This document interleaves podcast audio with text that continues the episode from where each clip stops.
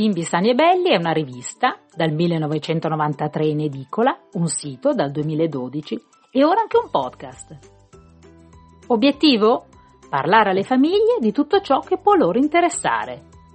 Il podcast, in particolare, vuole essere un approfondimento di un'attualità che troppe volte sfugge.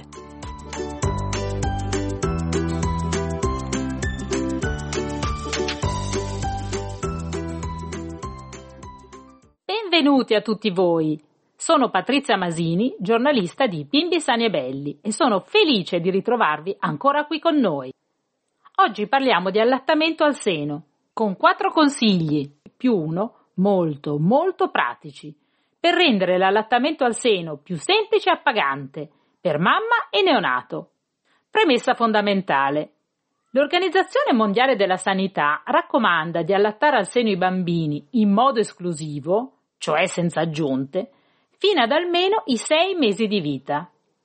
Questo perché il latte della mamma è l'alimento migliore, ripeto, migliore, per far crescere i neonati sani e belli, diremmo noi di bimbi sani e belli, in quanto il latte della mamma fornisce loro tutto ciò di cui hanno bisogno. Solo una raccomandazione, nessuna critica, ma proprio nessuna, a chi decide di non allattare al seno e di affidarsi invece al latte formulato, che deriva dal latte della mucca, ma è reso molto, molto simile a quello dell'uomo. Nessuna critica anche a chi decide di allattare al seno un figlio sì e uno no. Ne è un esempio l'imprenditrice digitale e influencer Chiara Ferragni, che se per il primo figlio, l'ormai già famoso Leo, era passata quasi subito al latte artificiale, per la seconda figlia ha deciso di darle il proprio latte e ha pubblicato sui social tantissime foto di lei che allatta al seno la piccola di nome Vittoria. Ora, non sono mancate polemiche, sia nel primo caso, quando utilizzava serenamente il biberon, sia nel secondo caso, quando invece attaccava la piccola al proprio seno. Noi di Bimbi Sani e Belli siamo d'accordo con Fedez, il marito rapper della Ferragni, che ha detto testualmente una donna dovrebbe essere libera di allattare o meno senza sentirsi colpevole o sbagliata in un momento così delicato come la post-gravidanza.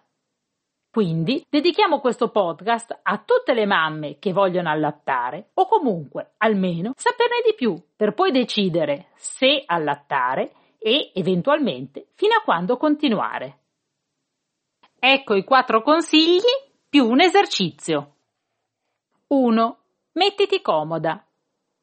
Non c'è una posizione ideale per allattare al seno, ma è importante scegliere quella più confortevole per la mamma e il neonato, ogni singola volta che si allatta. Non esiste una posizione che vale sempre, ma occorre scegliere via via, in base al momento, quella più indicata. Sdraiata a terra su un tappeto e circondata da comodi cuscini? Oppure in poltrona con le braccia appoggiate sui braccioli? O ancora seduto su una sedia con le gambe sollevate, oppure, perché no, soprattutto di sera o di notte, sdraiate nel letto. Sentirsi comoda è importante per poter permettere il mantenimento della posizione per tutta la durata della poppata. Una postura sbagliata, oltre a rendere disagevole la poppata, rischierebbe di causare tensioni muscolari e dolori. Allattare può richiedere un grande impegno anche emotivo, per questo può essere utile creare in soggiorno o nella propria camera da letto un angolo confortevole dove potersi rilassare leggendo un libro o ascoltando della musica o anche ascoltando un podcast come questo, approfittando del senso di rilassamento indotto dal rilascio di endorfine della fine poppata e approfittando del fatto che è questo il momento in cui il bebè in genere piomba a dormire. 2. Porta il bimbo verso di te. La posizione per allattare il bambino è ottimale quando è il piccolo a essere portato e sostenuto a livello del seno e non viceversa. Se è la mamma che si china sopra il bimbo, le conseguenze sono contratture alle spalle e al collo della mamma e scivolamenti dal seno per il piccolo, che rimarrà attaccato con più difficoltà, favorendo, ahimè, dolore ai capezzoli con possibile insorgenza di ragadi, che sono dei taglietti dolorosi che è meglio evitare, anche se purtroppo molte neomamma ne soffrono, ma poi questa situazione viene superata. Ma se si può prevenire e non averle, è meglio ancora. Questa importante regola, valida sempre, sia che si allatti seduta sia da sdraiata, consiste quindi nell'avvicinare il bimbo al proprio torace, con il viso di fronte al seno che si intende porgere. Attenzione, con la bocca all'altezza del capezzolo. Se necessario, si può ricorrere anche all'aiuto di cuscini che alzino il bimbo verso il seno o che ne frenino lo scivolamento verso il basso. Ne esistono anche di specifici per l'allattamento. 3. Svuota sempre il seno. A volte soprattutto durante le prime fasi dell'allattamento, quando mamma e bimbo devono trovare un giusto equilibrio, il seno può diventare all'improvviso gonfio, arrossato e dolente e il flusso di latte si può arrestare. Niente di grave. Significa che vi è un ingorgo mammario. In pratica, non tutto il latte prodotto viene succhiato dal bambino, ma ne rimane una parte nelle mammelle che va ad ostruire i dotti galattofori, cioè quei canalini entro i quali scorre il latte verso il capezzolo. Il seno diventa così teso e talvolta anche duro al tatto. La soluzione è semplice. Basta fare una doccia calda o spugnature calde sulla mammella dolente e attaccare il bimbo o cercare comunque di far uscire tutto il latte. Questo va benissimo anche come prevenzione, Occorre sempre tenere attaccato il bambino al seno finché non lo svuota completamente. Se questo non avviene, perché per esempio il bimbo si è addormentato, è bene svuotare le mammelle attraverso la spremitura manuale o con il tiralatte. Insomma, è importante che il seno si svuoti completamente dopo la poppata, così da prevenire l'ingorgo mammario e rimettere in moto la produzione di latte necessaria per la poppata successiva.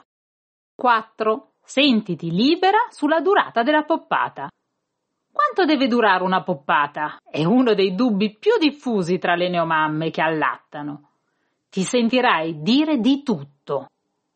Chi ti dirà di allattare per 10 minuti per seno, controllando bene bene l'orologio? Chi per 20? Chi di svuotare un seno a poppate, chi di alternarli cambiando ogni volta il seno con cui si inizia. Ti senti un po' confusa? Tranquilla, esiste un consiglio valido per tutte e in tutti i casi. Basta secondare le esigenze del bambino e le tue. Dai 5 minuti fino all'ora va sempre bene. In pratica non c'è una regola fissa, bensì mamma e bebè devono trovare il loro equilibrio. Certo, per arrivarci saranno necessari tentativi, errori e molta, molta pazienza.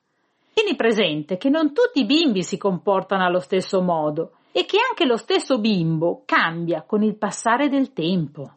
I neonati più piccoli e più pigri possono succhiare a intervalli, facendo qualche pausa ogni tanto. Quelli più voraci svuotano in pochi minuti il seno dal latte tu devi solo vedere cosa desidera il tuo bambino e adeguarsi. Inoltre, bisogna ricordare che la composizione del latte non è sempre costante. A fine poppata arriva il latte più denso e ricco di grassi, è la parte più nutriente, quella che dà il senso di sazietà, e sarebbe un peccato privarne il bambino ponendo un limite di tempo. Ma la fine poppata arriva per un bimbo super vorace dopo un minuto e per uno un po' più pigro dopo molto più tempo.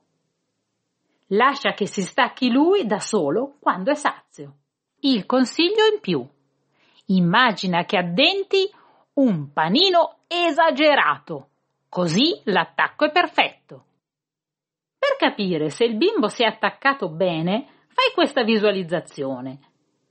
Immagina che il bimbo faccia un grosso boccone di seno come se addentasse a bocca aperta un gigantesco panino e prendesse così più aureola possibile, facendo arrivare il capezzolo in fondo fondo alla bocca in un punto tra il palato duro e il palato molle, dove parte lo stimolo caratteristico della deglutizione e quindi l'inizio vero e proprio della poppata.